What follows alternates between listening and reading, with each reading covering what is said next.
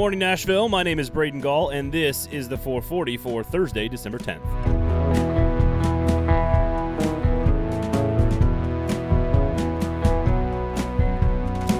Today on the show, we are going to hear from Mike Herndon of the Football and Other F Words podcast from Broadway Sports Media, previewing the Jacksonville Jaguars. We will also hear from Wes Rucker of GoVols 24 7 to talk Tennessee basketball. But we start today with some Titans roster news. Let's start with rookie Isaiah Wilson, and we'll finish with cornerback Adoree Jackson. This was the statement from Titans general manager Jon Robinson concerning Wilson on Wednesday. Quote, Today we placed Isaiah Wilson on the reserve non football illness list. Currently, he is dealing with some personal issues, which will take some time for him to work through. We will continue to help him and support him with the hopes that he can ultimately rejoin the team. End quote. For Wilson, this is pretty straightforward and looks to end his first season.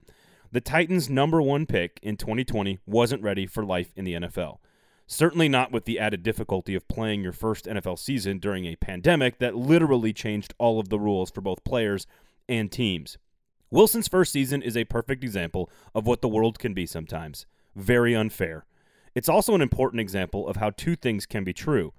It is okay to be disappointed or frustrated that Wilson has made monumental and downright dangerous mistakes that could have been avoided and may require some tough love from those closest to him that the Titans deserve criticism for completely whiffing on their first round draft pick that has contributed nothing to the team. And with that comes blame for both the front office and the player. But at the same time, it doesn't mean that we simply stop caring about a fellow human being. It's okay to be critical of his poor judgment and also be rooting for him to get whatever help he needs dealing with whatever it is that he's dealing with. It's only barely our business in the first place, and even speculating is not fair to him. But the world isn't fair, especially not one where you are extremely well compensated and work in an extremely public forum. Not one that asks 21 year old newly minted millionaires to behave like 40 year old grown ass men. And definitely not one where your personal struggles are played out in real time in strangers' Twitter feeds. My mother always told me that the world isn't fair. It never has been, and it never will be. So for me, it's not all that difficult to separate the professional obligation to judge the Titans' decision to draft Wilson or his extremely questionable personal decisions from my own personal desire to see a struggling human being regain control of their life. In the flaming, scorching, hot take sports world that we live in, I realize that playing it down the middle doesn't get me clicks in this case. But the two things are true. Giving Wilson a free pass does nothing to help him through this process, but neither does shredding his personal character. So I guess both sides it is. As I am learning every day as a parent, it's okay to be firm and loving. It's okay to be critical and caring. It's okay to fight back the urge to stay right there beside your kids to keep them on their feet. It is what our young people need so that they become better old people, be it 4 years old or 24 years old. Two things can be true that being critical but fair is the best approach in this wildly unfair world that we live in. Now to Jackson. The mysterious defensive back hasn't practiced in over a month, hasn't played a single snap in 2020, and showed up as a limited practice participant on Wednesday. Is this finally the first step of him working his way back into playing shape and beginning to actually rejoin the rotation? The way the IR deadlines and schedules work, it was clear that Jackson wasn't injured enough to miss the entire season because he was activated, but wasn't healthy enough to begin to contribute to the team after being activated. At this point, Wilson looks to be headed towards a rookie season in which he plays one game in garbage time. And Jackson may be headed for a season in which he only plays a few games, but if healthy, could be a major contributor that dramatically changes the style of defense that Mike Vrabel and Shane Bowen can design in the playoffs. And if he contributes in the playoffs, that may be all that matters with Adoree Jackson. All right, with that personnel news out of the way, let's bring in Mike Herndon of the Football and Other F Words podcast from Broadway Sports Media right here on the 440 Sports Network every Tuesday. Please rate, review, and subscribe. To give us all a brief refresher on the Jacksonville Jaguars team that's not only very different from the team the Titans played earlier in the year, but also very different than their 11 game losing streak indicates. Jaguars are actually holding with some teams that have playoff aspirations right now. I, you know, the record looks bad. You would, on paper, think this is a, you know, walk in, beat them up, come back home with a win kind of game. But I think the big thing with them is is they've got an offensive line that's playing really well. Uh, obviously, James Robinson, the undrafted rookie running back, is getting a lot of pub because he's putting up big numbers. And part of that is because their offensive line is, is actually a really solid unit. And with that, you've also got DJ Chark on the outside, uh, Laviska Shenault. They've got some weapons.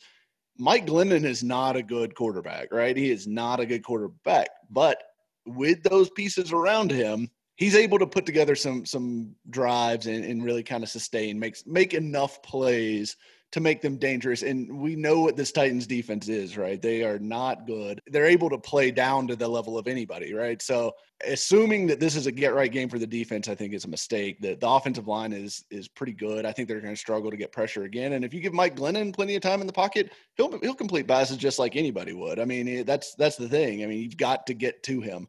Uh, and I think the Titans are going to have a hard time doing that. Special thanks to Mike Herndon, of course, from Football and Other F Words podcast. Please check it out from Broadway Sports Media and 440 Sports. Rate, review, and subscribe, of course. It is bizarre that the Tennessee Titans could be good enough to hang with the Pittsburgh Steelers and beat a bunch of really good teams in the NFL, but also bad enough to make everybody nervous about playing a 1 11 team on an 11 game losing streak. But unfortunately, that is exactly where Tennessee Titans fans are right now. With NFL and college football playoffs approaching, the holiday season in full swing, and everything else we've dealt with in 2020, it has been pretty easy not to notice that college basketball season has tipped off. And while maybe Kentucky fans might not want anyone to notice, Tennessee fans are certainly paying attention. The Vols are the only ranked basketball team in the SEC currently, and they got their season started with a defensive gem over Colorado on Tuesday evening. So, to get people caught up with all things Vols hoops, we bring in Wes Rucker from GoVols 24 7 to give us a quick overview on the team and what expectations should be for Rick Barnes and this particular Tennessee team. Sure. Well, I, have seen all of 40 minutes of this team now, but I, I have no complaint with them being the best in the SEC. I mean, I would, I would have picked them going into the season to, to win the league, to be quite honest with you. I just, I look at the depth they have, especially in the backcourt. I, I don't know how many teams in the league are, are going to consistently be able to beat them. Uh, I, I think this this team can play different styles if it needs to. It can go fast, it can go slow, it can go big, it can go small, uh, and it really has a tremendous amount of quality depth in the backcourt. Tennessee signed two five star kids who each could be, I think one of the two will be, maybe both could be one and done type players, and uh, both of them came off the bench in the opener. So so that's you know they they played a combined 29 minutes i think in the first game. So that that's that's where they are. And i think defensively this team will be able to play defense the way rick barnes wants to play defense. And i think that's going to be so important for everything. Because you saw in the opener they played colorado which is a good team a team that i think will probably be in the ncaa tournament uh, assuming it goes on and everything. And uh, that they were able to pretty much just shut that team down. And, and, even when they didn't have a great night offensively, Colorado switched to a zone. Tennessee had a little trouble putting the ball in the bucket, moving it around, getting in flow, those kind of things. Missed some bunnies, some things that you, you don't normally like to see. Um, but when you hold the opponent to 47 points, that doesn't really matter. You don't have to be great offensively to win. And I think that's something that this team can play 94 feet of defense the way Rick Barnes wants to. And if it can do that, uh, then it can withstand not having great offensive nights and be good. Special thanks to Wes Rucker from GoVols 24 7 for giving us a few minutes of his time, give us a quick look at what Tennessee basketball could be this year. A very good and dangerous basketball team. Speaking of college basketball, make sure you check out Lamestream Sports this week, every Friday on the 440 Sports Network. Myself and Steve Cavendish will be visiting with Belmont head basketball coach Casey Alexander to talk a little bit about how coaches can use the media to help their program and grow their brand. Check that out everywhere podcasts are found. Lamestream Sports, right here on the 440 Sports Network. Rate, review, and subscribe. As usual, thank you guys all for listening. Thanks to Wes Rucker from GoVols 24 7, as well as Mike Herndon from Broadway Sports Media. Please rate, review, and subscribe to the show. Share it, tell all your friends. My name is Braden Gall. Follow me on Twitter at Braden Gall, at 440 Sports on Twitter and Facebook, as well as at 440 Media on Instagram. This has been the 440 for Thursday, December 10th. The 440 is a production of 440 Media, written and produced by Braden Gall, music by William Tyler.